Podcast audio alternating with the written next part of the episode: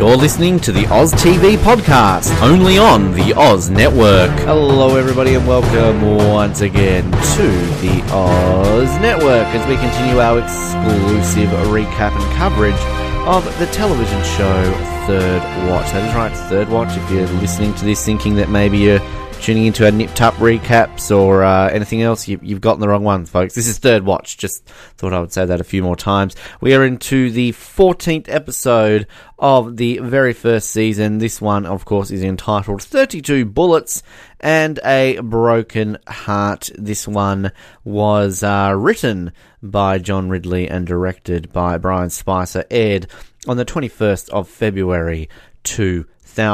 My name is Ben, and you're just easy to please. Hello again. And it is Brandy and God, Ben, you would drive monks crazy. Yes, I've often been told that. Um, but thank you for for uh, for reminding me and everybody else. Uh, but I'm excited, as always, as I am every single week, to talk about the greatest TV show in the history of the world. Uh, special shout out to everybody who listens to these and loves Third Watch. We love you because you love Third Watch. Because, Brandy, let's be honest, if you love Third Watch, you're just a better person. yes, I agree. Good. I'm glad. I'm glad. I love it when somebody agrees with me because it never happens. But anyway, uh, but uh, let's let's see if we can change that. We'll get straight into this uh, episode, and uh, once again, we get a tonight on Third Watch, um, which I just this this one kind of really does ruin it for me because this this has got a big spoiler in it. This essentially straight away lets you know that at some point in this episode. Fred is in jail, basically, and that Yokas. I mean, you don't know, obviously, that spoiler alert, she arrests him. But uh, I mean, uh, we, we've talked a little bit about this in the last few weeks, Brandy. But uh, yeah, I, this this tonight and third watch thing is just garbage. I now find it funny every time we watch an episode that it's there because I just know as soon as you see it, it's gonna you're just gonna get irked out by it. I love how you, you know my anger. It's like, oh god, Ben's going to be angry at this. Um, yeah, it's just I mean, it's it's pointless to me the fact that you literally get something pretty big in this episode spoiled, and that to me defeats the purpose of any form of promo. I mean, do, do they show this on the the promo for uh, you know the the ad that week on NBC? I mean, I, I don't know, but it's just it yeah, it's just it, it, frustrates me, and like I mean, I can imagine if anybody's watching this for the very first time along with us, um, that maybe it's frustrating for them. I don't know. Did, did they do ads a lot during this time? Oh, they would like have. I a- mean, a- you know, shows are advertised; they still are. I mean, that's kind of how you obviously they've got to promote the episode each week. But yeah, they were experimenting for a while just to see if this was better. I mean, for a couple because they don't they don't keep up with this. I no. don't believe. oh no, I, I, I think kind of it's, it's scrapped in this season. I, I, I from memory, I believe this we get it for a few, and it's, again, it's not like it's a consistent thing. It's not like they've done this all season. It kind of it comes and goes. Like it's it's every now and then it's here, then it's not, then it's there, then it's not. And yeah, from memory, that we don't we don't get this at all. After you know, I think maybe this could be the last one that we see. I don't think we even see it in the next episode. It could have been just experiment. I mean, just to see if they thought that this somehow would boost ratings or something. I don't know. But Yeah. definitely. Don't know how it would boost ratings, but um, I don't know. I'm Yeah. trying to throw something there. uh, who, who knows? I mean, it was stupid, and thankfully it doesn't get used. But uh, speaking of getting used, sort of, um, we obviously get our sort of our our follow up from the end of the last episode. He's Bobby and Kim. Of course, as we said, they made out. We know they slept together because here they are naked in bed with each other. And um, good, good to see, uh, Brandy, that Bobby's quickly gotten over the fact that his brother is basically dead to him. Uh, I mean, we, we kind of touched on that at the end of the last episode, how, you know, that was Kim's way of making him forget. Well, let's be honest, he forgot, because I think we only get maybe like one and a half references to his brother in this entire episode. It was a huge story arc, and just kind of refresh your memory, remember, people, that a week ago, when we were talking about this, and in Third Watch days, this is only 12 hours ago, let's say, the fact that poor old Bobby's brother, who basically was involved uh, as a driver in a armed robbery, has uh, failed to turn himself in. He's basically done a runner, and Bobby said that if you do a runner, you're dead to me. I won't have a brother anymore. So essentially, again, on all letters of the law, his brother has just died, yet he can kind of get over it by fucking the woman that he's been in love with for a while. Um, yeah, clearly family means a lot to Bobby. Kim, Kim's vagina means a lot more to him. Oh, I guess, I guess. Okay, my take is that I don't know. Maybe he's just in his moments. I mean, his feelings. He is. I mean, you go from devastation to thinking that the woman that you loved all these years is into you. I mean, sure that counts for something. I mean, doesn't wipe away his brother, but at the end of the day, the woman that you fell in love with like years ago is finally into you Yeah. that you think of. I mean, I get, I do get that, but it's just, it just seems very like convenient that it's kind of like it's a good way in the plot to kind of basically make you forget about that because again, with, with besides the one and a half references this episode we get to his brother, uh, spoiler alert, everybody, from this point on, you forget that Maddie even existed. So yeah, True, but I mean, also they, and I mean, I guess we could also say that since they also talked about Maddie's background, that his mom wasn't even involved with him. So I mean, you could just look at the background, like, well, maybe this has been going on for so long that even Bobby at one point got fed up. Like, this is it. well, I think that's kind of He was implied in the last episode. Yeah. Yeah, so that's what I'm saying. So I mean, it's easier to look at like this, this instead instead of just thinking like that plot was just kind of thrown away a little Yeah. bit. Well, I mean, I, I- mentioned about how it's, he's not mentioned. I, I will correct myself. There is an episode where he's sort of brought up in a in a loose context, but um, yeah. But I mean, look, I, I get that. Look, it's great. You know, Bobby and Kim. This sexual tension has lasted all of fourteen episodes because here they are in bed with each other. But um, obviously, yeah, Bobby's getting a little bit ahead of himself.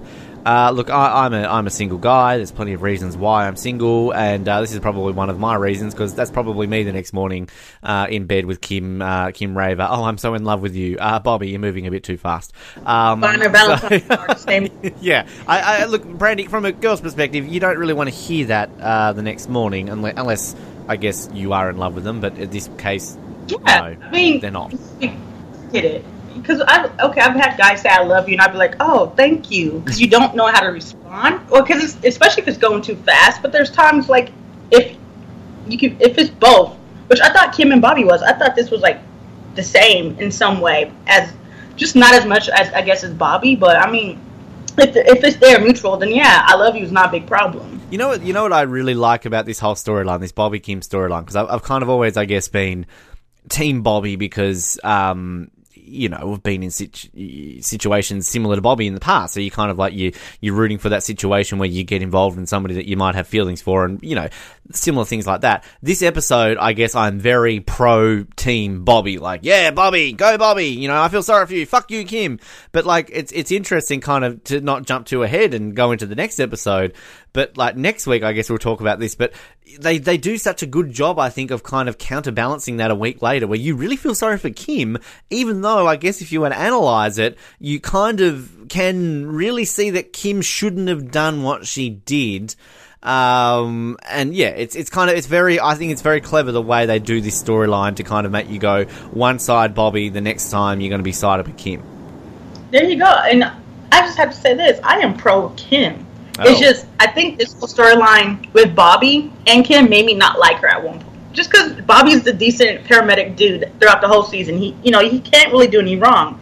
And then you have Kim, who's so messed up, knowing that Bobby has feelings for her, and then what she does, and find out next week what goes on, and it made me kind of like, okay, I don't like Kim for like the first half of the first season, but I mean after this, she is you grow to love her a lot more. Yeah, well, we'll get to. I do, I do like their kind of. I mean, as always, we've said it, but they've got great chemistry, and they would be a fantastic couple. Because I mean, you know, just like this bit there where you know Bobby's like. Well, I mean, there's no beating around the bush. He's going down on her. Um, and basically, what does he say? Like, 10 minutes. And she's like, oh, eight minutes more than most men. Um, for some reason on my note, I've literally written on my notes here, and I'm not even just trying to make this into a joke. I have literally written eight minutes more than most Ben. Uh, so I don't know if I'm just subconsciously talking about myself or I'm just I don't know. I've, I've heard the word men and thought Ben, and maybe I'm just picturing myself as Bobby in that scene. I really don't know, but that's kind of embarrassing. Definitely some deeper meaning there, maybe. I Yeah, don't know. uh, it, might, it might not be such. Who knows? I don't know. Any women Yeah. listening to this, I, I'm not saying that's true. Um, maybe three minutes. I don't know. Uh, anyway, uh, so it's it's Valentine's Day. um, we've now got Bosco in the car with Yokas, um, and uh, he's asking for uh, gift advice. Uh, which which I really I think it's kind of funny, sort of the back and forth between these two, and he's trying to you know work out what to get Nicole. Um, and then we obviously get this great conversation about Bosco talking about if I'm not giving her multiple numbers, um, you know, it's a bad night, and he just wants to sit around and talk. Oh, um, I mean, it's I will say like this we, we talk about I guess this show being dated and kind of just you know how I guess we we there are certain things that are said that you wouldn't get away with now. I mean, I think this episode is a great episode in terms of you know showing how far certain things have come in society, maybe how things haven't come in, ter- in certain other things. But I, I I do kind of think there's a lot of stuff that they talk about and show. Like we said that the other week, didn't we? When like you had that scene with Nicole and Bosco in the car they they got away with a lot. I feel on on this network television. I don't know if you'd get away with some of this now, but like you know, even his line there about talking about like you know if I'm not giving him multiple numbers, like I don't know. To me, that kind of seems like a bit you know forward for a show that's not on cable. I don't know. I, maybe I'm just thinking too much in the 2017 mindset. I really don't know. I agree with you. I mean, there's a lot that you wouldn't get away with now that they did in this show. Yeah. I mean, we talked about this before. I mean, I agree with you completely. Mm which is why the show is so great, and especially for those who wish there was more shows like this, and you haven't seen Third Watch or thinking about watching it. It's one of the perfect shows to go back and be able to see, like, wow, it was different, and then like like you said, how far we have come and what they do on TV now versus then. Yeah. Knowing. Well, we get. I mean, we yeah. get into this great storyline, and this is kind of the one I was touching on a, a, week or so ago about Bosco and kind of this whole bigotry, and we, you know, this speech that he gives in this episode, which we'll obviously get to. But uh, they're called to a, a, shooting. There's been a shooting at a wedding. Bosco goes on foot to try and chase after the shooter, but can't find him. Then we, we go back into the church and we find out that it's not actually, I guess, a uh, heterosexual wedding. It's a homosexual wedding. It's between two guys and um, we kind of obviously to sort of really date this because I mean you know I guess 2017 this is more accepted. I mean this can we just point out that obviously this was what 2000 late 1999 early 2000 when at the time you know gay marriage clearly not legal and that's never really touched upon in this episode the fact that you got a gay wedding and this guy saying oh I'm the only one who's performing this now look I I'll just put it out there. I don't know the laws around New York and, and gay weddings in 1999 and 2000, whether or not this was just a, a, pure ceremonial wedding or there were certain legalities around it. I don't know. Maybe one of our listeners can and tell us. But I mean, I, I will say I think it's handled well that that it, it, I mean, the issue around kind of this is really around Bosco's reaction, and not just Bosco's reaction. I think it's more about the acceptance uh, of some parts of society, and of course, you know, um, it's not just Bosco who's kind of having things to say. It's obviously uh, Detective Tancredi, but like, yeah, I just I think it's good that they don't kind of make it into a whole issue about whether or not it should be legal or not. But um, we obviously get that line from Sully though, just before the credits, where Bosco's like, "The bride's a guy. Welcome to the new millennium." That that to me is a real uh, David Caruso CSI Miami moment where Sully should be putting on the sunglasses and we should be getting there, yeah, like you know, going into the. Yes. yes. That to me was just a really forced line. that was perfect though. That was a good. Uh and now that was basically that was good yeah. comparison. Um, yeah, and I do. We talked about that too. That's what I love about this show is that they don't put too much heavy emphasis on one thing. You know, I mean they they kind of imply it or they'll show it for a moment, but then they'll like go around it and talk about other things as well. And um, I believe in New York, at that point it was just it wasn't legally recognized. It was just recognized, and I think it became legal in 2011, if I'm correct. Right. I mean, don't quote me on it, but yeah. yeah, I mean it's it's yeah. I've just I've just literally googled that in. Uh, yeah, New York State, 2011. You're right. Uh, I'm just yeah, I'm just wondering though, because like, I mean, the sad fact in Australia, folks, is that it's still not legal here. Um, and you know, they people will have, I guess, like ceremonies to kind of you know, have just the ceremonial aspect behind it, but then it's not legally recognized. But I guess my point in sort of bringing that up is that I think it's great that it's kind of, it's not like there's a debate in this episode about, oh, it's not legal though, why are you doing it? Um, but, so I mean, it's, but it's, but it, we do get kind of like, you know, this, this whole scene though when it comes to, like, as I was saying about the acceptance net with the police and Bosco and everything along those lines. And we get this priest, obviously, who's, you know, saying, you know, he's obviously defending the fact that it's a it's a hate crime, and he's saying like, what does he say to like Bosco? Like, oh, it's gay, so it's got to be something to do with sex.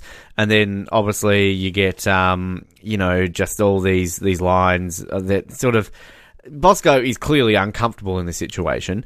Um, and then yeah, it's it's kind of you get a real side to Bosco this episode that for the most part of it you really do find it hard to I guess, side with him. But I think what is done well with him in this episode is that yeah, you you kind of you've got Yokas as the voice of reason, trying to obviously be the leveler there and be like, well, look, you know, we're not all you know bigots against uh, you know certain types of people, but like we get kind of that great that great closing of this episode when it comes to that speech that Bosco gives, which again I know I'm really forward thinking here, but um, I think that really does sum up Bosco as a, as a police officer. But um, yeah, I mean it's it's a good setup, I guess, to what we're we're uh, going to get in this episode because I, I really this storyline I think is done very very well. And I think that kind of as much as as much as kind of it's maybe a bit dated in some of the references and the fact that they can get away with saying like fag and queer on TV in the context that they use it um, I think that it still actually does hold up quite well because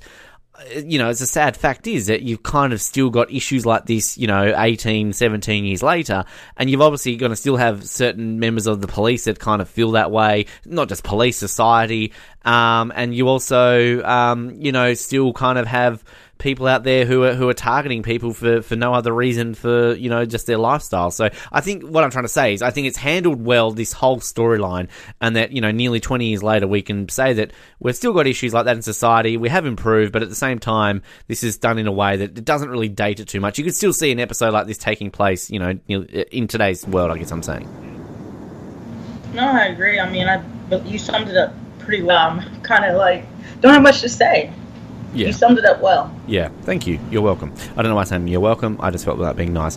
Um, so uh, we, we cut back to Kim and Bobby, and kind of this is one of the one and a half references to his brother. Uh, you know, where Kim's sort of like, "Have you heard anything from your brother this morning?" Kim, you know that he um, what happened last night. I know you're trying to make small talk, but uh, yeah. It, anyway, so we we then get Bobby basically just being like, "No." Kim's like, "You tried." And then Bobby's like, "Look under the visor." so like, Bobby doesn't care. Uh, it's a it's a Valentine's Day card because again, it's Valentine's Day. Um, and sort of we get this discussion here. Bobby's kind of you know getting a bit a, bit ahead here. Is you know asking her up to Vermont for the weekend. They're going to be going skiing and all that sort of stuff. Now, I just I just want to say that like surely like I can get why Kim is a little bit like oh shit you know moving too fast and all that sort of stuff, but surely these two have a friendship where even if they're not together, they're still going to invite each other away for the weekend. I mean, uh, like, I, I, I can kind of see both sides. I can definitely see Kim thinking, fuck, like, dude, we just had sex months, like, back off. But at the same time, it's kind of like, surely if they didn't fuck, then he still could ask her as a friend. Yeah, well, I mean, and she has. They have. I mean, throughout the episodes, we witnessed that like, oh, come over. My mom's having family members over, and Kim's like, oh, some other time, like they do that back and forth. And but this one time, like you said, now that they had sex, Kim's like, oh, hell no. Yeah. yeah. I mean, it definitely uh, is different at this point in the scene. But I mean, then we see, like I said, the next episode is gonna be it's gonna be different as well. Yeah, for sure. I mean, I don't know much this scene for sure, but yeah. Yeah, uh, it's. I mean, it's, well, obviously got more to talk about there, but it's you know, again, it's kind of it's, as I was saying before, it's done very well this storyline that you can kind of you know, feel for both of them at, at many points. Uh, Sully and Davis time, and uh, Sully kind of just having this conversation you know, talking about the priest, basically saying, you know, all thinking that we're slacking off. Um, what does he say? Like, oh, it's always something with those people. And the way Davis is like, those people. Um, you know, it's, and like, you can see Sully's frustration. Like, again, it's kind of how I think this story is done well. You, are always going to have, um, people like that priest who, whether it be sort of around like sexuality, race, gender, you know, you've always going to have a person who, I guess, is automatically going to play a certain card. And I think like we get it in this episode with the priest. I think the next episode, obviously, with what happens with Davis, uh, we get like the what is he the the victim's nephew or something like that. Like straight away, like they they don't see any other purpose. The fact that it was related to to one thing. And look, I'm not saying it's not. I'm just saying that you're always going to have a person like that in, in, in a situation like that. So I think you can definitely see Sully's frustration because, you know, he's been around a lot and, you know, just, just pointing that out. But then we get this, um, Davis basically goes into full on like flirt mode because he sees these, you know, two young women, their cars pulled over, they're having tire issues, and the way Davis is like, oh my god. Like, you know, he's just like, he's there. And this is coming from a guy who, what, an episode or two ago, we discovered apparently has a girlfriend. The one that I said we never meet, uh, she's gone. Um, because, you know, he's Davis wanting to, to pick up. Um, and we obviously have these two girls there. They've got these really fancy uh, Lexus, and you know they're basically like, "Oh, officer, no, we're fine. We'll, we'll just call the auto club."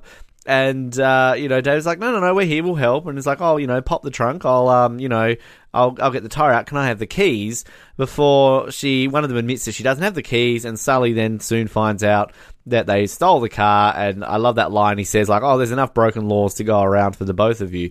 Now, the one thing that I've got to say here, which I mean, look, I understand why they need to basically find out they don't have the keys because you need to find out they've stolen the car. But like for anybody who's ever owned a car, when David says like, "Oh, can I have the keys to open the trunk?" Um, you can pop the trunk basically on the inside of any car, right? So technically didn't need to ask for the keys.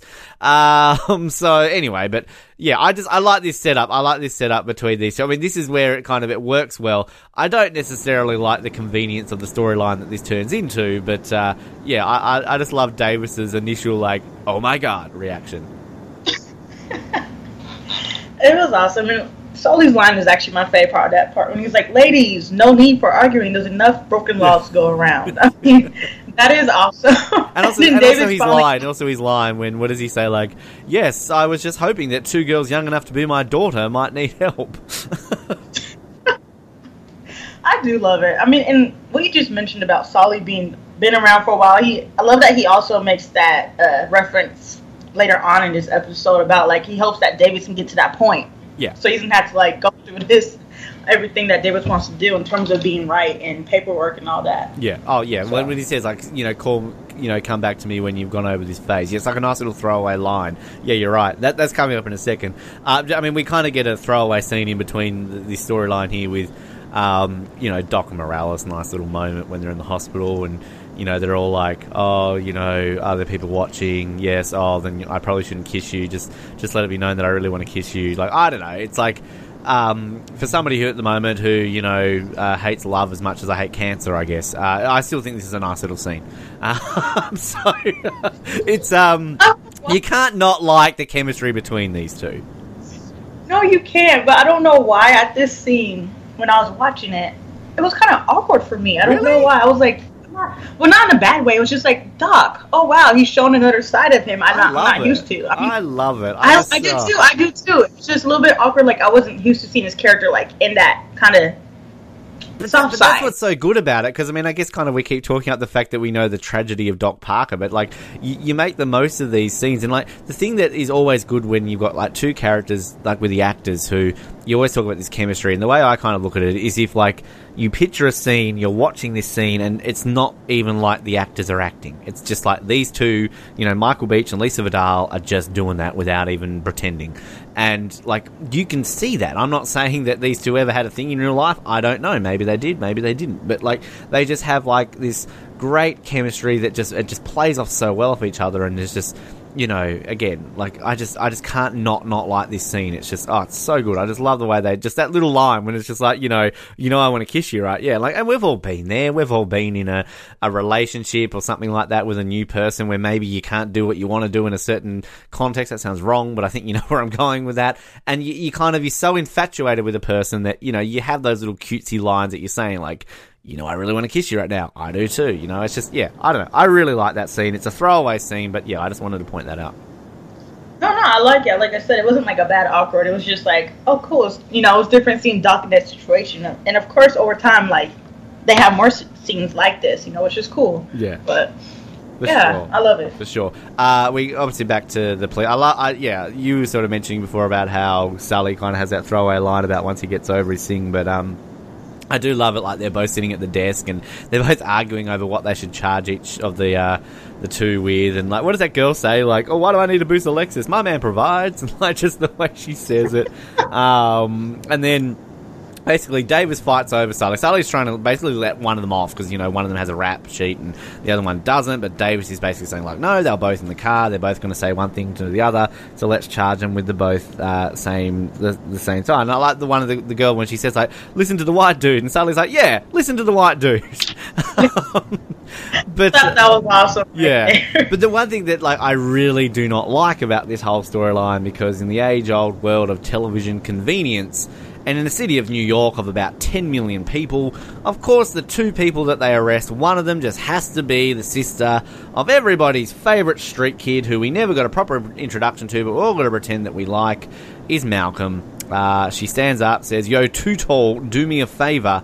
Uh, my little brother Malcolm Lewis. And can I just also say, Malcolm Lewis is a fairly common sounding name. How does he automatically know that the Malcolm Lewis that he's dealt with is that person? And the last time we saw Malcolm, notwithstanding the scene of him stealing that book, which was meant to be in the episode before the one that we last saw him in, there's a confusion still happening with the Third Watch continuity, uh, he was running away from the evil Sundar Walker wanting to kill him and now he's just at home chilling, listening to music while his sister's out boosting Lexuses. Um, it's a bit strange. I don't. I, what I'm trying to say, Brandy, it's just it's really convenient. I don't like it. It just feels like, oh, here we go. We've got to have a fourth storyline for Davis and Sully. So yeah, I, I really don't like the plot of Davis and Malcolm in this episode. Um, I don't have much thought about it. I it is convenient. That is for sure. I mean, Malcolm, in terms of like the, uh, you said, what was his name? Sam. you said Sundar something about the uh, drug dealer. Walker. Okay, yeah, that one is still confusing. I wish they would like sum that up and let us know what happened. I'm because we're all wondering. sure it does. I'm pretty certain we do get a uh, conclusion to that. Just if I'm thinking of something that may happen in the coming episodes, but again, don't quote me on that. I'm thinking out loud. But yeah, sorry. Continue. No, no, go ahead. I was just that's the one thing I wanted to say about that. I mean, no, there's not much to say about. it. Like you said, it's convenient. There's not much to that storyline right now besides the. I don't. I don't know. Spoiler alert. He needs a place to stay, and I love how that that happens.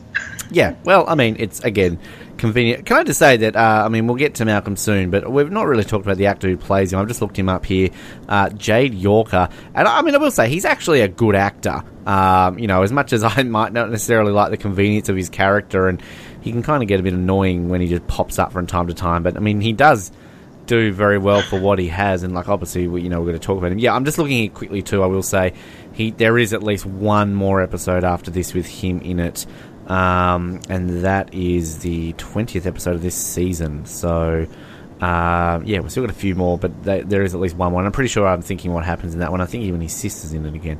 But anyway, we're not even we haven't even seen him in this episode. We just spoiled it for you. But um, again, if you haven't seen this episode, then That sounds like alert, but uh, no, I mean he does randomly popped up. But I will say I love how they kind of made him not as bad yeah, as they could have, which makes him kind of unique. His character a little bit unique because most times when you see a TV show and the kid's into like that crowd, he's this bad gangster kind of kid. And David and Sully, both Davis and Sully are both like he's not that bad. Even Sully comes around him a little bit. yeah. I mean, so he's kind of just like I guess a kid out down on his luck, really more so than a lot of things. So situation um, environment. Yeah, yeah, we'll we'll get to him Yeah. obviously uh, when it comes to that. Um, I, I'm kind of disappointed. I'd, I'd love to go back and maybe read this, but I'm not going to because I can't be bothered. Um, when our opening line, I completely forgot about this upcoming line, which I should have used because this is like the best line of the episode. We get um, we get Doc and Carlos in the ambulance, just you know talking, and, and Doc's obviously just trying to be like, you know, oh, you know, so are you okay with Morales and I? Uh, you know, still mad about seeing you know her. And, you know, Carlos is like, no, no, it's fine. And you know, I just love Doc's explanation. He's like, because, you know, I should know that, uh, you should know we're having physical relations. what does he say? Like, what you two, what is he, like, you're, you're tickling? I can't even remember what he says. But he's like, no, we're having sex. like you're wrestling, like you're pro, yeah. you're pro wrestling. It's like no, we're having sex. Oh, good. I would. He says something like, I just love the way he says that, like you know, we're having uh, physical relations. And, like you can see, like that that fits in well with Doc's character, like you know, because I mean, again, as we discovered, it's the first time he's kind of been with someone since his wife died, so he's kind of still a little bit awkward about it and everything. But then Do- Carlos, like this is really just you know, Carlos, why he's the second best character in this show. Uh, when he's like there and he's like talking about like, don't get me wrong, you know, Morales, the woman gives me enough wood to build a boat. A really nice boat. Can I just say, Carlos's confidence? I don't know why, but this seems. His confidence is like ten times more lately. I just love Doc's And it reaction. gets He's like, "What?" And then just like Carlos just like bobs it off. yeah, you're right though. You are right. Like his confidence, like he's really gone from this kind of like scared little kid who just you know this that. But like this is again the uniqueness of Doc and Carlos's relationship. It's just like you know, it's just it's so fun and oh, just Carlos. That's just really is the Carlos that we, we slowly get to really start to like. That's kind of like a couple episodes ago, you know, you be hero okay it really doesn't fit in with Carlos's character, considering that, you know, the way this builds up. And it, it all definitely comes to a huge build up when we eventually get the Carlos centric episode next season, which is one of the best episodes of the show. Um, but yeah, just that line. That line is amazing. Um, but and then back to Bosco and Yokas. Uh, Bosco and uh, they've been called by Kim and Bobby, and they're like Bosco's kind of like complaining, like, "Why have you called us? Like, this is nothing to do with us." Uh, we've got a guy, a drunk guy, has crashed into a bus stop. And who is it, Brandy? It's Fred. Of course it's Fred, but we knew that because, of course, what happened at the beginning of this episode? Tonight on Third Watch. Uh, so, um, yeah, and clearly he's been, apparently, we find out that he's been on the way to pick up the kids, and uh, Yokas gives him the Fields and sobriety test. Now, look, in, in Australia, we just have the breathalyzer. We call it the breatho. Uh, we don't do this whole like fields and sobriety. test. I mean, like I've always wondered about this. If like how if if you are an alcohol, if you're somebody who drinks a lot, surely you would just practice getting drunk and practice walking in a straight line with your finger on your nose, saying the alphabet backwards. Like this seems something you could train for. Whereas like a breathalyzer test, don't think you can really fake that. So I don't know if that's No. like an American thing where you can fake that if you're drunk. I mean, do they legitimately do that in America? I believe so. I don't know if they still do it. I don't drink. I don't drive, so I don't know. Oh, I I wasn't never trying to imply there that you're an alcoholic and always gets pulled no, over. no. but I'm saying. I mean, you're an American. That's kind of where my go-to was with that. no. I'm just saying, like, it's something I wouldn't know Right, because. I'd never. Good save. I'm sure I could. Yeah. I mean, it's inter- It's an interesting question. So next time, uh, if somebody knows, let us know. Please, any people out there, any drink drivers who are listening to this show, uh, please let us know. And if you know more about that, I don't know. I mean, I believe there's a police officer who's actually part of one of the groups that we're part of, and he might know what's going on. Maybe So, who knows? there Who you go. knows? But yeah, it's just it's just interesting to kind of see that. But anyway, so yes, she arrests Fred. I mean, it, look, it's it's kind of I guess you could argue it's kind of like a convenient scene, almost like the Malcolm story. But I think it's kind of it works more effectively because you know you've obviously got Bosco who's basically trying to say like, look, let him go. He just had a few drinks, and then like Yokas is like she's standing up to this, like, no, I'm not letting you know him get away with this this time.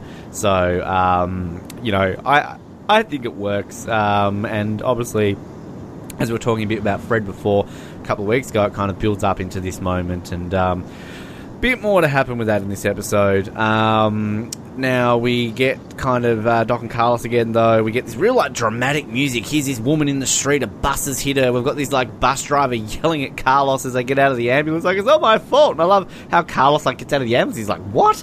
Um, you know, and you really think, "Oh God, here's a real dramatic moment." But as soon as they roll this girl over and they kind of the music stops and she's fine, and we meet Vanjie. Um, and basically, she says to Carlos, you know, are you an angel? Um, and then she's like thinking that she's dead and is like, oh, I'm in hell. It's like, you're not in hell, you're in New York. Uh, and then her line, like, I opened my eyes and I saw you, my angel. Now, it's, I mean, it's cute. Obviously, we get a bit of a payoff at the end of this episode. She's in it for, you know, an episode or two more. Uh, but like, Vanjie kind of comes in it to a point. You kind of think she's a bit pointless and she kind of seems that way, but let's just, without trying to spoil it too much, let's just say she has a huge impact on Carlos's life. Can I just leave it at that, perhaps, there, Brandy, without spoiling too much? Let's just leave it there because I don't want to say anything because I might spoil it. So we'll leave because she does play a big impact, a big factor. She does have a factor in his life at one point. So, but other than that, we'll leave it there. Yeah, I, I mean, I, I like Vanjie. She's kind of got that right level of kookiness and crazy about her that you kind of believe her and kind of how she is. But um, yeah, I, I mean, it's it's it's sort of an interesting way to uh, to meet her, though, isn't it? It is. I will say she is def. I remember her, and I remember the, the line. You look like an. I thought you were an angel. I remember that line from years ago when I first like seen the episode or so, a decade Yeah. maybe. Um, I, I, why is it? Why is it that when this ha- this scene happened and the ambulance was right there, I was like, oh, Carlos hit another person again, and I was like, wait, no, not this. Well, I mean, I that, like, that's, that's, in all fairness, that's a that's a uh, you know easy thing to uh, kind of um, assume. It's kind of like early on in third watch, it's like Carlos hits people, and then like later on in the series, it becomes sort of a running trope that Carlos keeps hitting his head. So I mean, it's kind of like Yeah. Carlos has like a um, you know a, a bit of an ongoing thing going there for a while, I guess. Absolutely. Yeah. Um, but we then, what are we? We're back to uh, Bosco and Yokas are at Yokas's house. Um, and they're talking about Beth coming over to look after Charlie and Yokas. And then kind of we get this, um, just a little scene between Yokas and Bosco. Kind of sets up a bit of animosity between the pair. You know, she kind of relives some stories about, obviously, we learned about her dad was a drunk and she had to deal with it. Um, and they just kind of have a back and forth. And we get that great line from Yokas where she says, There are no victims, only volunteers. So, uh, yeah, pretty dramatic scene there, I guess. I don't know if you got really anything to add on I- that. No, I actually love this scene. I will say it is interesting between Bosco and Yokas the way he took everything. Like, if you want to arrest your husband, do it yourself. Yeah. You know, I, I was first at first I was like, well, they're partners. You'd think he would back her up, but then I was like, nah, because at the end of the day, they're like family. He was to get in that is like saying that Bosco doesn't care about her family no matter what she does. Yeah. In a way. Yeah. And so that was definitely interesting to see. Like Bosco's like, you know what, do it yourself. Yeah, no, I agree. Exactly. Uh, back to our dear friend Malcolm. Uh, I, I love the way like he knocks on the door. This is Davis because I, I love. First of all, that, like Davis is about to go up, and Sully's and he's kind of says Sully to wait. What does he say to Sully? Like, oh, he might get scared if he sees you. And then Sully's like, what? Because every single time you show up, it's a ray of sunshine. Um, but um, I love it. I, I love it. Kind of, he goes to the door, he knocks on the door. Now, now he's playing like that music very loud. He doesn't knock that loud, and somehow he hears him and answers it straight, straight away. And then I love the way that like Davis is like, "Oh, it's about your sister," and he's like, "She got shot." like it's just like doesn't even hesitate. It's like she got shot. It's like no, God, no, nothing like that. And then like says he arrested, and then like Malcolm's like, "Can't you take a breath first, like before you go arrest people?" Like again, like I, this storyline's forced, but you know, going back on it, I kind of I like Malcolm. Um, and then basically he's saying like Davis is like, look, you know, your sister said to go stay with your aunt, and then her aunt, his aunt's in Pittsburgh, and then we kind of get this scene of um, Malcolm in the back of the cop car. Sully and Davis are driving him, and they're going to drop him off at his mum. And you know, Sully just being Sully, so blasé, just kind of like you know, you've got an uncanny situation of making bad situations worse. Um, yeah, I just I, I kind of like how they um, they do this.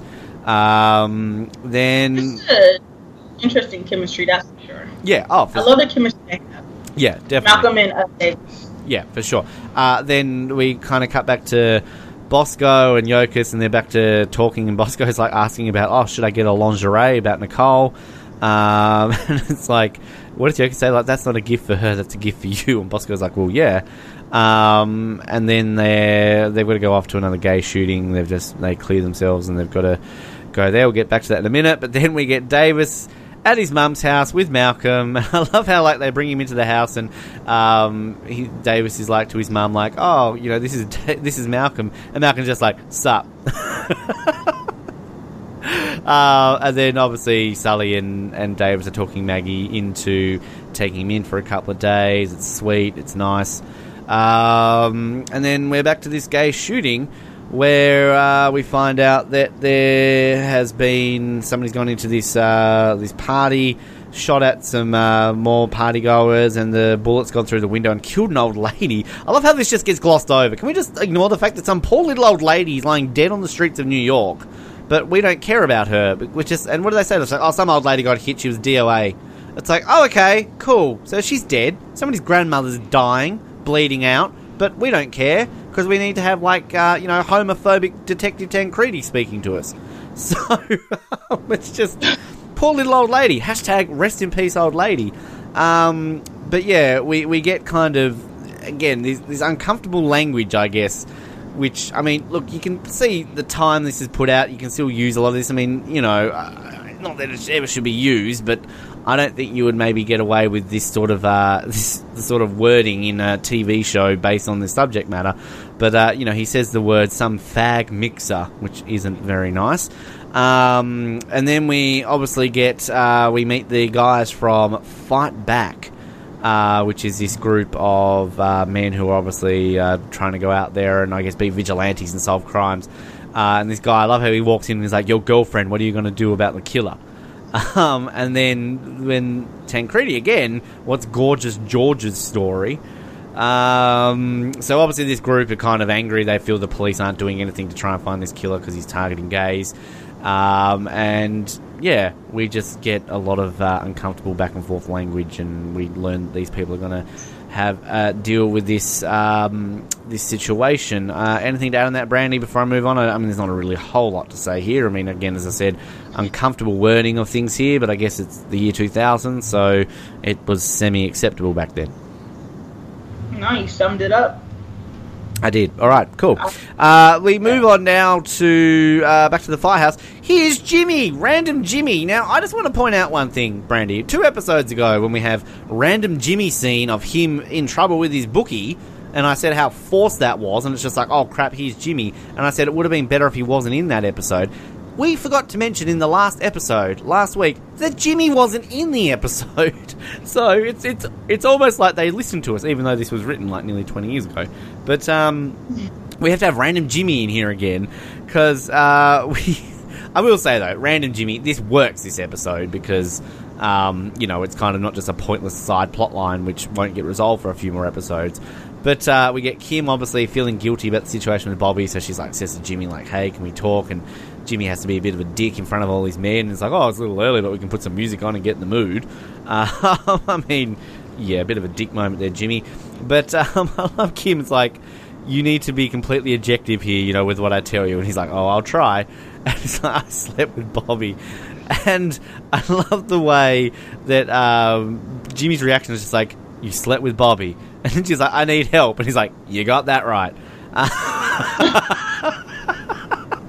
But like, I will say, I mean, this is a, a an interesting scene between the two, and again, it's kind of the chemistry between these two. Like, again, you really believe that these were they were married and they're having the issues still. They play off each other so well, and just the, just the way that like I really see Jimmy's point, but then I kind of see Kim's point when she kind of explains it. Like, it's like why does does Jimmy need to know that? And Jimmy's like, what? You're making me jealous. Like, why do I need to know that? Well, how do you expect me to react? Like, again, we've all been in that situation where we've dealt with an ex and we find out that they've, you know, I don't know, met someone else or slept with someone else. And I guess, yeah, in a way, we, you don't have a right to be jealous, but you're still going to be at a certain point. Um, and then, you know, obviously, you know, Kim makes a good point of like, oh, well, I have to find out about all, like, you know, the pieces of ass you sleep with. Um, and then, because what does what's Jimmy's line say when he says like, "How do you expect me to react when my wife? I find out my wife is sleeping the way she's like, yeah, ex-wife." Um, and then he obviously just walks off, and then Kim's kind of like, you know, thanks for always being there. I mean, look, it's an interesting scene. Again, it's random Jimmy, but it's random Jimmy that works. And again, it's kind of it's done well in this storyline. It's kind of adding to this love triangle between all three of them. That it's like, well, you kind of can see Jimmy's point, but you can also see Kim's point at the same time. I was actually agreeing with Jimmy the whole time. Like, why did he need to know? Why? I mean, because at first I was mad. Actually, why she told Jimmy out of all people? I why think it comes down to to she needs someone to talk to. I think does. uh, because like she can't talk to Bobby, her best friend, who she would talk to because that's the one involved in. And again, we've all been in that situation where, say, the person that we generally go to to talk to about shit, we can't talk to them because it's about them. So like she, her next best option is Jimmy. Well, no, I get that. I was just saying, like, at first I didn't understand that, but now watching these episodes over again, I get it. And, if, you know, I mean, there's also Doc. She has a few she could talk to. I mean, I, I would don't see say her talking to Doc. About this. I, I I think I that see. no. They, they have some nice scenes later on, so I mean, I could see it. I could, depending on what it is, though. I mean, and this is one of those things because they've had some nice scenes, I, especially down to uh, future episodes, uh, future seasons. But I mean, it is definitely. I will say it was definitely interesting. At first, I didn't understand it. I get it now. Like you said, everyone needs somebody to talk to. The next person to go to is Jimmy. And I do like that. At first, his reaction is like, "What do I need to know?" And then he understands as well. So Yeah, it's interesting, and we, we kind of get a an interesting scene between the two later on, which I think works really well. Uh, we we get this, like I I get why they put this next scene in, but this to me seems really forced because I think this this scene has nothing to do with the plot. Like, it's not like we get this Doc and Carlos scene that uh, evol- revolves around, you know, them having issues with each other later on. It's just kind of like they've thrown in a, a debate to kind of put in the middle of an episode for a bit of, you know, conversation, and then kind of it just gets promptly forgotten about. I've always had an issue with this scene. Not not the, the not the topic matter of the what they're talking about. It just feels so forced. We, we basically just get this this mini situation of Carlos and Doc having a debate about whether or not being gay is the same as being black, essentially. And you know, Doc's side is obviously, you know, well, look, uh, you can't compare the, you know, a sexual preference and a choice based on someone's skin color. And then obviously Carlos is like, well, it's not a choice. You know, they're born that way, the same way as you and I are straight. Um, and it's and they kind of obviously bring up a couple of current issues that happened around that time uh, you know, that were in the news, real life issues. I mean, look, there's not really anything to talk about this scene. I mean, it's a very valid debate. It's a debate that many people have had and will still continue to have. There's no right answer. There's no wrong answer. Uh, but I, I don't know. I just feel like it just it's it's shoved in the middle of the episode for I don't know. I don't know. I just feels forced this scene to me. I don't know. I gotta disagree on that one. I believe it's actually perfect. I mean, it's a conversation that's actually very relevant, especially right now in America, yeah. and I'm not sure anywhere else, but it's very relevant. And I actually, this is actually one of my favorite scenes out of this whole episode, to be honest, just because it's it gets that debate going. Because it's it's a it's actually I can see both sides, and I like that they actually touched on it because I I believe at this point it was also relevant back in what 1999 as it is now. So I mean, I don't think it was first. I think it was perfect. I think it sh- it matches. I, I, I but, definitely yeah. see what you're saying. I don't know. I just I just don't like the tone of the episode. It fits in terms of what the subject matter got. It's not like they just shoved this in the middle of an episode with nothing related to the subject matter. But I don't know. It's just it's just like the writers have said, "Oh, let's force this issue and get the the listener to really, uh, the, the viewer to really kind of think about it." And it's like, well, we're already kind of thinking about it in a way. But I don't know. That's just that's just me. And because it's kind of like it happens, and then it's that's it. It's gelled over. It's not like you know later on in the episode we get one of them being pissed off at the other, and they need to kind of resolve if you know what I mean. So. I'm gonna have a dark wisdom moment too. You know, that's what makes it perfect for me. I believe it's just also you got to hear Doc has that wisdom. But Carlos has got the same wisdom at the same time. I I, I can see what you're saying, but it's not he like does. it's not like Carlos gets owned in this debate. They they kind of hold their own. I'm, not saying, I'm saying that he also it was interesting for that too. I never said that part. It was just Carlos also at this point was making good points. That's what I said. It was both good points, and it was good to see Carlos's wisdom. But again, Doc is known as the wise one mostly in these episodes, and I think it was just cool to see that, and I think maybe they was like, well, let's get Doc's take on this, and then Carlos went to toe to toe on him. I mean, there was no better wisdom. It was just one of those natural scenes that I, I just love. What what I, I personally love it. What I do like um, is kind of how they intertwine it then into the next scene, and it's kind of the way they have this uh, sort of debate. And then straight away we cut to the police station of this guy like, "I'll kill the bitch." Like, you know, it's just kind of like straight away, it's kind of like we've had racism, we've had, uh, you know, homophobia, and we kind of get a bit of almost sexism going on here, I guess, like, you know, domestic violence and everything like that sort of stuff. But I, I do love, like, um, Bosco, kind of the way he's handling this guy. You know, here he is like, I'll kill her, I'll do this, I'll do that. And then the way they like ran him into the door, and it's like, did you see that? And then the, the other sergeant's like, oh, yeah, he must have just accidentally slipped. it's like, I mean, it's it's you know police brutality, not very nice, but I mean it's kind of at the same time you're like, yeah, you deserve that. Um, but we obviously get a bit of a shot. Uh, Fred's still in jail, saying like, "Come on, Faith, you've made your point." And then uh, you know, boss goes like, "What are you going to do about it?" or whatever. And then Faith is like, basically shuts him down straight away. Um, and I think it's like it's very interesting how they edit this scene because you kind of get Bosco and Yokas walking out as Davis and Sully walk in. They walk both walk past each other. It's very well cut. Like I love the way they kind of single camera it just kind of flows back and then it goes back forth. It's very well shot, but it's kind of interesting how like Bosco and Yokas and Davis and Sully don't even acknowledge each other. I guess maybe you know in all workplace workplaces you don't always say hello to your people that you know, but I don't know. I, was I am I just nitpicking in that? I I don't think you always got to say hi. I mean, there were Faith has her own problems at that moment. And she's talking to Bosco. But I, I do like when Bosco's like, Faith, what? And he's like, never mind. Yeah. I mean, at that point, I think that was when they walked through. I mean, so no, I don't. At that point, yeah, no, she wasn't gonna say hi. She's so busy with leaving. True, uh, true, but I don't know. It's just a little thing. But it was, it, yeah, again, very well shot. Just the way that single camera just kind of follows follows the scene the whole way. But we obviously then get Davis and um, Sully talking about this whole case now. Davis wants to go back on what he said in terms of changing the law to basically make it so Malcolm Sister can get out of jail, and Sully's kind of like, if you had to listen to me in the first place. Uh, then we meet the um, the ADA. I, I, I, she's probably got a name, but she, you know, let's be honest. I think she's only in it for like two episodes. We don't really care. Uh, he kind of Davis is bringing up, you know, that he wants to change this, and she's like, "Well, you can't do that." And then he brings up the Rosario material or whatever it is, and she's impressed that she and like I've just googled this because I don't know what it is. Uh, it says here Rosario material includes any statements of a witness who will testify at a trial, police forms that summarise a witness statement, a signed statement by a witness, and paperwork prepared by a testifying police officer are examples of Rosario materials. Rosario material must be given to the defence before the opening statement. So, yeah, there you go. Um, but yeah, he's basically saying that he's not what like changing the arrest report. He's amending it. That new evidence has come to light.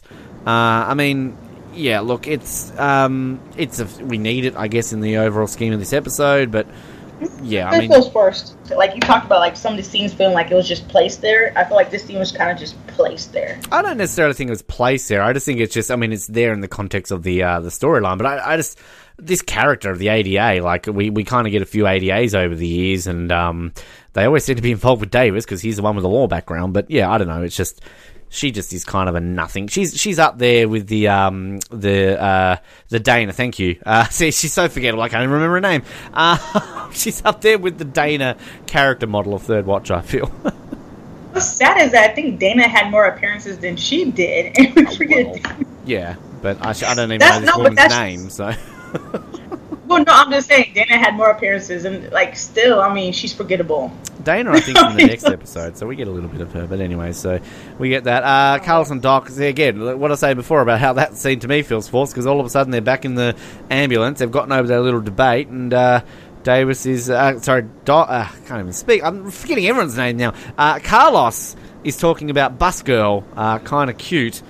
Um, and what does Doc say? I wasn't looking at her that way. Carlos, what other way is there to look at her? She's hot. And then, like, Doc's like, oh, but I'm seeing Morales now. Um, so it's all like, I can't, you know, uh, I can't look at any other women. Uh, I don't know, it's just a fun little scene. Um, now, we get uh, uh, Bosco Yoka scene again, and kind of this is bigoted Bosco saying, like, these guys are asking to be shot at. Yokas is like, that's the most biggest thing you've ever said. And what does he say? Like, I call a spade a spade. Um, because yeah, they show up. Basically, we've got this guy being bashed up by the guys from Fight Back, who have targeted some guy in a what, what's the uh, the the statement? He's like in a hunting jacket with blonde hair. Um, so they're bashing up on this guy who's not the guy. He's saying I'm gay, I'm gay, and he's like, "So get these guys away."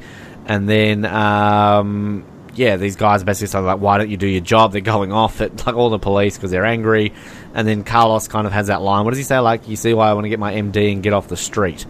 So exactly. yeah, I mean, it's just kind of still setting that up. Uh, back to the firehouse. This is that scene I was talking before about, sort of the Jimmy scene uh, with Kim. Um, and then he comes down the fire pole, talks a little bit to her about Bobby, and you know, just kind of apologizes and just kind of makes up with Kim about the whole situation. But uh, I love I love the bit where Jimmy says like, "I'm jealous," and he's like, "Aren't you a little glad that I still am?" And kind of Kim kind of has that look. She doesn't say no. She doesn't. It's just kind of like again, it's just that that tension between the two. And it's like as much as you're you're rooting, I think up to that point maybe for Bobby and Kim to give it a go. We're, we're kind of seeing that Bobby and Kim have given it a go, but they're not necessarily going to last. But you've still always got this Jimmy Kim thing that will sort of fester for some time still. So. Uh, I just, I don't know. And then the way Jimmy kind of says, like, telling the truth, you can't go wrong with the truth. Um, yeah, I just kind of like this little scene between the two. Um, it's it's a nice little wrap up and kind of setting Kim up to what she's going to have to do by the end of this episode. But yeah, I will say I, I do love Jimmy's uh, scene. I mean his uh, what is it? Basically his dialogue in this one. Just the fact that he's like, just tell the truth. I mean, this is the first time you actually don't get a cocky Jimmy. Yeah, you know, and he could have been a dick about Bobby, like, oh, just tell him you don't like him or something. Like, open up to Bobby, like, oh, Kim don't like, you know. That I always expected that, but now that I watched this episode, I realized Jimmy actually isn't that bad Yeah. as he seems. He does have that soft side. This is like one of the first times we get to see that. Yeah, sure, completely agree. Um, all right, just throwaway scene. We kind of wrap up the whole Malcolm storyline. Um, Davis uh, gets the girl out of jail, um, and she's all like, "You want to get in these drawers? Is something the matter? You don't want to get with this?" Uh, which is kind of interesting because the whole part of Davis basically getting involved in this whole situation because he did want to get in the pants. But um, anyway, um, but then we we cut back to this uh, scene where uh, a person's been shot. There's a guy with a gun. It turns out he's a cop. Uh, he was kind of helping out. We find out that the fight back group have found the shooter because that's who shot this other guy, and they're all in the the alley bashing this guy up. Bosco has to come in and basically warn all these uh, the members of fight back to stop uh, bashing this guy. The cops are there, they'll take over here. Can I just say, total badass Bosco moment, the way he pulls out his nightstick and basically takes down a gang of guys. Like, he's just epically awesome in that scene. And yeah, props to Jason Wiles for great acting. And, you know, he pulls out the gun, you know, take another step, I'll shoot you myself. And, you know, really realistic, gritty scene at this point. Um, and then uh, the priest comes along, finds the guy. This is a guy, obviously, has been shooting all the gay people and basically this weird sort of moment is like I'm going to ask God to forgive you. So I mean, it's it's the conclusion of this at least until we get this great line from Bosco coming up soon. But um, I mean, there's not a whole lot to really add here unless you want to talk about this. But yeah, just props to Jason Wiles, badass Bosco moment taking down this gang. I mean, no, there's not much. I will, I will say, I do like about Bosco's expression at the end, where he, I think there was a just a moment of where he kind of reflected, like, wow, this is pretty serious, you know? Because at first he was kind of like making jokes, or just kind of like, I mean, he was doing his job, but you still, he still had this like, yeah, like, uh, what he said in the beginning, he said this is like a sex thing or whatever. And I think at that moment in the alleyway, when he's like looking at the guy, down at the guy, he's like realizing like there is more out there than just that. I think we get that for a split second. Good point. And- Didn't look at it that way, but yeah, no, I, I see it for sure. I think that's a that's a very good way of looking at it. I like that. Um, we then get this scene, and oh, this this is hard for me to watch because I am so in Bobby's corner here. Um, Bobby's like he comes down the stairs and he has this nice little line of like waiting for me. Um, and then you know, sort of him and Kim, sort of, and Kim's just ready to tell the truth, and then we get those horrible words coming from Kim's mouth saying that it was a mistake. Uh, you know that I'm no good at this, and then Bobby's like, "What is this? You proving yourself right?" And then, oh, this bit just hurts. It hurts me, Brandy. Uh, the way she said, way he says, like, "Tell me you don't love me," and then the way she says, "I love you as a friend." Um, and it's like, oh, ouch, ouch, ouch, ouch, ouch, ouch. Um, and then uh, obviously he says, you know, oh, so what? You can go back to you know dating guys that don't care about you the way I do. And then she's like, well, what do you want me to do? Just like be with you to make you happy. And then he kind of does say, what does he say? Like, um, who who doesn't give a damn about you except for the friction or something like that. Like a bit of a dick's line, but he's angry. And then he kind of storms off, and then Kim, like, what does Kim expect him to do at that point? To just accept it, go, okay, cool, let's go, you know, just like chat. Like, I just, I mean, look, I, I guess kind of in any situation, you've always been in an argument, and you're trying to, like, apologize to someone of that, and you, you obviously, you're hoping that they'll just accept it and that. But, I mean, realistically, Kim, you've just told him that A, it was a mistake, B, you're not in love with him, and C, you're going to go dating douche guys that don't care about you. So it's kind of like, Wow. yeah, what do you expect him to do at that moment? It's I've been in both. I've been in both, but yeah, I agree with you. Especially when she said it was a mistake. I've I've been in her shoes where I've said something was a mistake. I get that, but then I get Bobby's side. Like when you tell somebody it was a mistake, like Bobby even emphasized a mistake, that is just heartbreaking. I mean, at that point, Kim, you just gotta take it. Whatever he throws at you at that moment, you just gotta take it. Yeah. He's not gonna be your best friend at that moment. I don't. she stood there like Bobby. No, and he she knew that Bobby liked her, I believe. And then this happens, and then she stands there like they're gonna be like you said, best friends, and go out for ice cream after this talk. No, She she definitely knows. I mean, we've we've established this long up to this point, and then obviously they were in bed with each other that morning when he said, "I've been in love with you for as long as I can remember." So she knows, and like I get it. Like I get it. Kind of like at that point, you can't take back the fact that they've slept with each other, and I get it that she has to Yeah. try and end it and not keep leading him on. I understand that completely. Uh, but it, again, like I mean, again, similar to you, being in both sides of the situation, but yeah, like I I am very much Bobby at this point and just really feeling the hurt there for him. So yeah, I am too. Like I've said a mistake when I was angry, but I mean, I feel like it was I mean, that's why I was like, oh, a mistake, and she wasn't even angry. So I mean, that was definitely. I'm with Bobby on this side too. I am. Uh, we then get this fantastic scene. This is one I mentioned a few episodes ago, and we've led it up to this point. Um, Bosco and Yokas. Uh, Yokas is kind of a bit sort of short with Bosco, and Bosco's like, "What's the problem?" And you know, basically Yokas is just saying like, "I'm sick of you being a bigot." You know, today it's the gays, tomorrow it's blacks, the next day it's Latinos, the next day it's Asians, and you know, just kind of like basically pointing out Bosco's flaws, and then we, we kind of like get this this scene from Bosco. It's, it's, weird to say that it's a great scene because it's basically Bosco admitting that he's a racist, that he's a homophobe, that he's you know he he hates people. Like it's weird to admit that you like this scene, but the way he kind of puts it, the way he's like, look, yes, I hate people. I don't want to like everyone. I've got a list of people that I hate. He goes into very kind of like graphic detail and very racist detail, I guess, about, you know, stereotypes and everything along those lines. But I guess the way he kind of like sells it, which I think just works so well for the character of Bosco, is that he's basically like, you tell me one time that I have not worn that uniform and I have done everything in my power to help people, you know, no matter who they are, you know, gays included um, and then the way Yokas is kind of like, you wish you knew yourself, and he's just like, go deal with your family, and kind of just walks off. Like, this to me is a scene that, like, if you want to know who Bosco is, this sums him up. And, like, I will say, I, I feel kind of they, they soften Bosco as the seasons go on. You don't really get this bigoted side of Bosco kind of moving forward. There are still definitely elements to it, but there's still, I think, they really soften him down. But, like, I think they, they definitely sell it well, and I think it's great. Jason Wiles does a fantastic job. Uh, and again, he's a dick for being a racist and being homophobe, but at the same time, he's absolutely right. It's like it doesn't matter at the end of the day. If I hate people, I'm still going to help them because I'm a cop. He has a great character arc. I will say that I was one. He has one of the best character arcs, especially in the finale. I love it. I mean, it's just funny to see his growth, and then also see the finale. But I will also say, Faith also was like, oh, "You wish you knew yourself and I think she has a point to that as well. Like this is Bosco. Like that speech basically just like you said said who he was. But at the same time, like Faith was like, you wish you knew yourself more. Because I feel like, yes, and we've seen these in episodes where he does help anyone and everyone. But at the same time, there's some truth to Faith because I feel like at, in this episode he didn't put his all into it in terms of helping the gays or what at that point it was the gays, you know.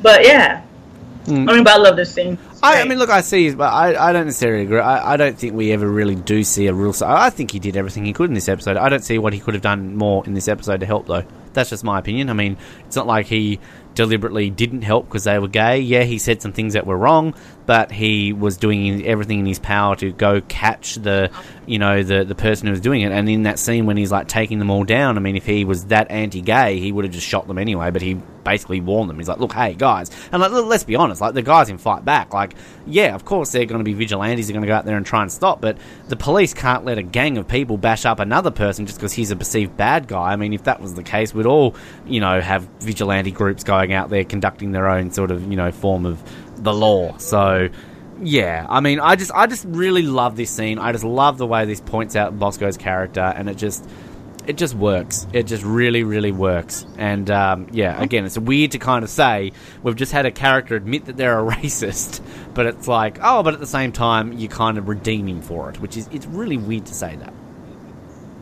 Yeah, no, and I agree with your perspective as well. I mean, I uh, I see both sides, and again, I've seen you know those episodes where you also see where Bosco goes hard on for something like a case, any case. It doesn't even have to do like his own, like his uh his partners or anything like that. I mean, and you see cases where Bosco kind of like he does everything in his power as a cop that he can do, but again, there was something that was just like, uh, it's just a sex crime. That's it. We'll catch your guy.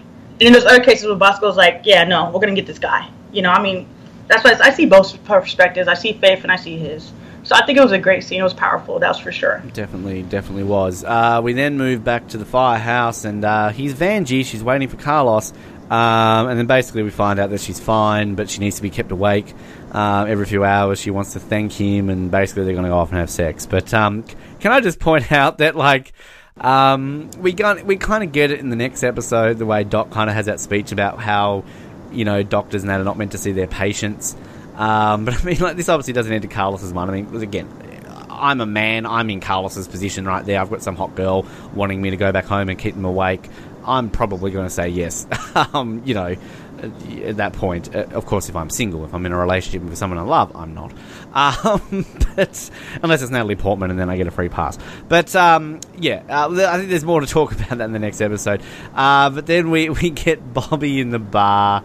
Uh, just this is just a fun scene. Like it's kind of interesting with Bobby. Like the emotions of Bobby. Like, don't you love TV shows how people get over things so quickly? So let, let's let's establish Bobby's last 24 hours. Okay, he's essentially lost a brother. He's finally hooked up with the woman of his dreams, only to then be told it was a mistake and that she doesn't love him, and then to go to a bar, meet a random hot girl, and then basically go back and have sex with her, and again forget about everything that's just happened in the 24 hours. So you know, I, I would just love to have Bobby's mindset where you can get over shit that quickly. Isn't TV wonderful? Yes. I mean, if TV was realistic, he would not be doing that straight away. I, there are episodes where I had felt the same when I was like, well, I wish I could do that. For sure. I mean, I, I do love this scene. It's a funny scene. Oh, it's I, fun. I mean, obviously the woman comes in like, with the, the, box of uh, chocolate, and they kind of exchange, you know, horror stories on Valentine's Day, and basically she's just like, oh, you know, my fiance was like having sex with my bridesmaid, and then you know, all I need to do is just erase it with you know hours and hours of meaningless sex. Uh, and she's like, well, you're coming back to my house. We've got to wash the sheets. You know, any man who does domestic chores gets rewards. Uh, yep. so yeah, I mean, I agree with you. It's a fun scene. Yeah it is a fun scene. I thought it was funny. I mean, again, like you said, 24 hours. I'm just analyzing, is, Brandy. I'm just nitpicking, you know. No, I mean, I'm, like, I'm, a, I'm not even like I don't disagree with that. I was like, it was so quick. I was like, whoo, he he's all drunk, ready to go, and then what? The next episode's like a week later, they say, and he's already moved on. Yeah, yeah, it's yeah, definitely, definitely. Uh, and then obviously we close out the episode. Fred comes home. He's had bail posted by some guy called Nick. Uh, and then he kind of standing up to Yokas, like the way you treat me, you know, I want to leave. And then kind of obviously he's trying to like I guess play her bluff, but she's already packed his bags and basically is like, get out, I don't want you here.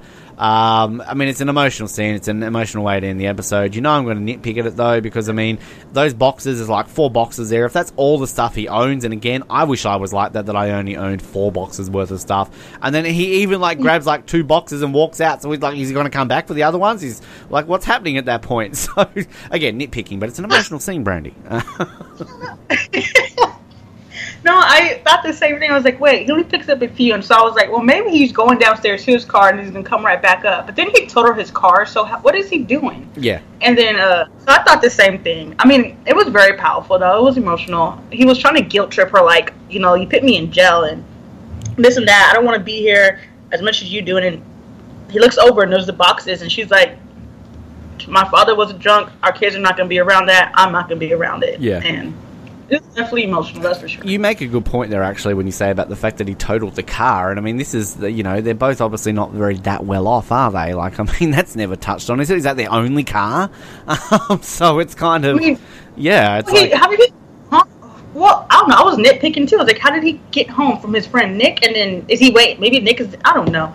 maybe Nick is waiting for him. We don't. We don't care cars. about Nick. Nick's like the ADA. We're just like, oh yeah, cool. Nick's around, but whatever. Uh, so yeah, that's uh, that's the fourteenth episode. Thirty-two bullets and a broken heart. Uh, now before we before we rate it, I've, we'll talk about this off air, but we've just discovered on IMDb they have a area where obviously people rate an episode. So you can go to IMDb, you can rate a certain episode out of 10, and then there's actually a section where basically uh, all the episodes of Third Watch have been rated, and then you can sort of put them in order of what episodes have the highest ratings and what have the lowest ratings. So, out of all the episodes in the history of Third Watch, as ranked by the users of IMDb, apparently the lowest ranked episode in the history of the show is this very episode 32 Bullets and a Broken Heart. It's only gotten 4.4 out of 10, and in- coincidentally enough, the next episode that we'll recap next week, Officer Involved, also holds a 4.4 according to IMDb. Now, by all means, this isn't the greatest episode of Third Watch, but by all means, this is not the worst episode of Third Watch. So, how this is, according to the users of IMDb.com, the worst episode of Third Watch, I am baffled. I, I, I think the people of IMDb, the users, are just idiots. Uh, You Wow. said idiots, and I was like, well, I. You just, you just went silent there all of a sudden. You, are you a user of IMDb.com? Did I just did I just I basically call you an idiot, Brandy? no, I was just you said idiots. and I was like, well, um, no, I, I want to say I agree, but I don't know. If, yeah, I mean, because it was, it's not the worst episode. It's not the best, but it's also not the worst. It's, I mean, perhaps like you said, the storyline might have been more like, they might have been touched on certain things, like with the dark and color scene. I could, I don't, I can't see why it would get only four point four though. I, I, think I think there's some weird discrepancies with these votes, though, as I think I was saying to you off air, because like if you sort them, so like you can actually sort on this page uh, the amount of user votes, so like it tells you how many people have voted for it. So for example, um, there has been one episode, Sleeping Dogs Live, the thirteenth episode of the fifth season, uh, that has only had 15 people rate it, and that's currently sitting at an 8.3.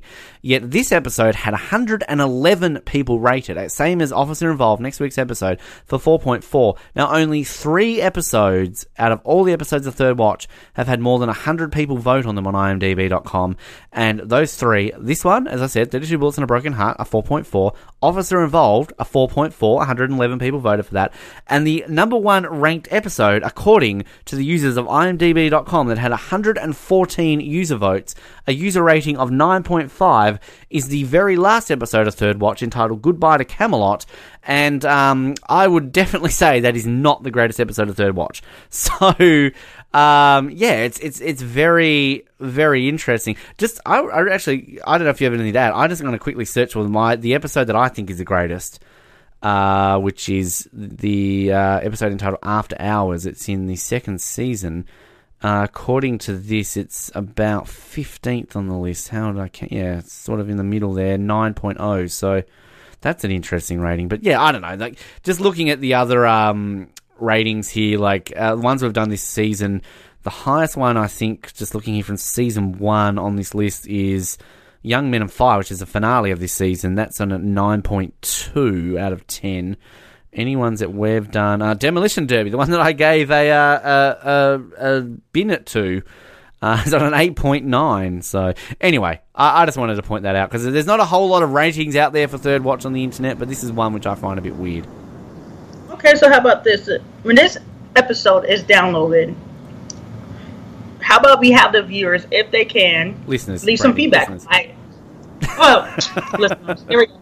Ah, I own a website. I'm so sorry, viewers, listeners. There we go. We'll have the listeners leave some feedback if they can, if they're willing to, as why this episode might not be the greatest, or why it might. Well, yeah, I, I agree with that, and and kind of going on that, I, I definitely feel that yeah, I they can leave us their own feedback and maybe just go to IMDb and just spam it so they can get it up there higher than the last episode. There you go. Uh, but on our ratings there, Brandy, what are you going to do with this? You're going to buy it? You're going to bin it? You're going to rent it?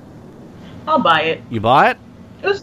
I'll buy it. I mean, I think it was a strong uh, faith character show. I mean, character arc at this moment. It was a strong faith episode, so I'll buy it. I, I would argue it's more Kim and Bobby centric, but I see the faith side of it. I'm going to buy it too, just because. Um, uh, yeah, I, I, I. Besides maybe the force bit in the middle, I just I like the storylines of it. I like the acting. You know, I love the speech from Bosco that he has. The Bobby Kim stuff, kind of obviously that getting revolved, uh, resolved, and it kind of, you know, brings in the feels of a lot of stuff that's talking there. But yeah, no, I agree with you. I'm buying it. That's um, yeah, idiots who on IMDb rank this as the worst episode of Third Watch. You're all idiots. Let's just be honest. Um, but uh, that's four in a row for me now, Brandy, that I've bought. I've and kind of going on last week that I said now. Uh, what's that? Six of the last seven episodes I've bought, and obviously Demolition Derby in the middle there. I've I've binned, and you you've bought the last two, but you had a rented in there with Journey to the Himalayas. So um, you know, still a strong season that we've got here at the moment. Still plugging along, I feel. Yeah, we do. I mean, and I, you know, I will say this: I feel like Third Watch has become. They have got found their their rhythm in the middle of the season. I feel like because like these next couple, these last two episodes and these next episodes are kind of like emotional tearjerkers in a way for me.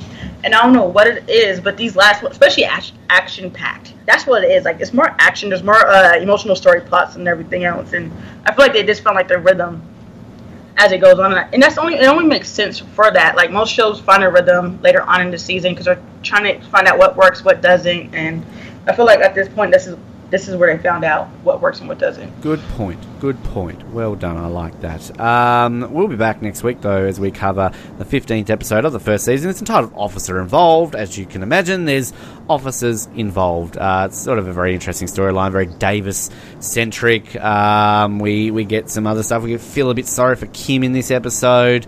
Um, and we get a cameo from a Yes. very famous person who is billed as a guest star who has about four lines. Um, but I'm not going to spoil it because I, I just want people to just keep an eye out for this person. It's a very blink and you miss it moment, but it's it's interesting. It's very interesting that this person was. I always forget that this person was in Third Watch, but uh, a very famous person is in the next episode. One of the most serious roles this person has done, I believe. I'm so happy you mentioned it because I was like, should I say it? Should I not? Let me just see if Ben will say something because I don't know if this should we spell it. So, Uh, just, yeah. just everybody keep an eye on it and just uh, see how we go. But in the meantime, thank you for tuning in. If you're enjoying these, as Brandy said before, please leave us feedback. Uh, we always appreciate hearing from you. You can email us, the Network at hotmail.com. If you wish to comment on Facebook, leave some feedback there. You can message us on Facebook. Just search for the Oz Network there. Twitter as well. Tweet to us directly. Follow us on there and all that sort of jazz. Uh, we're on YouTube and we are also obviously on iTunes, Stitcher, and Spotify for those episodes to come directly to your devices. And whilst you're there, it would be fantastic if you could subscribe, rate us, leave us feedback, and uh, show that you're smarter than users of imdb.com. Uh, but in the meantime, this has been a pleasure. We'll be back next week. Thank you for tuning in to the Oz Network. My name is Ben. And uh, let's just say it. Let's just point it out there. Brandy, you give me enough wood to build a boat. A really, really nice boat. Well, I'll take that as a compliment. Wow. Thanks, Ben. You're welcome. And this, as again, as he mentioned, this is Brandy, and we hope to see. Uh, hope you tune in next episode. Thank you for listening to the Oz Network. Don't forget to subscribe to get new episodes delivered to your speakers every week. For more information, hit us up at theoznetwork.net.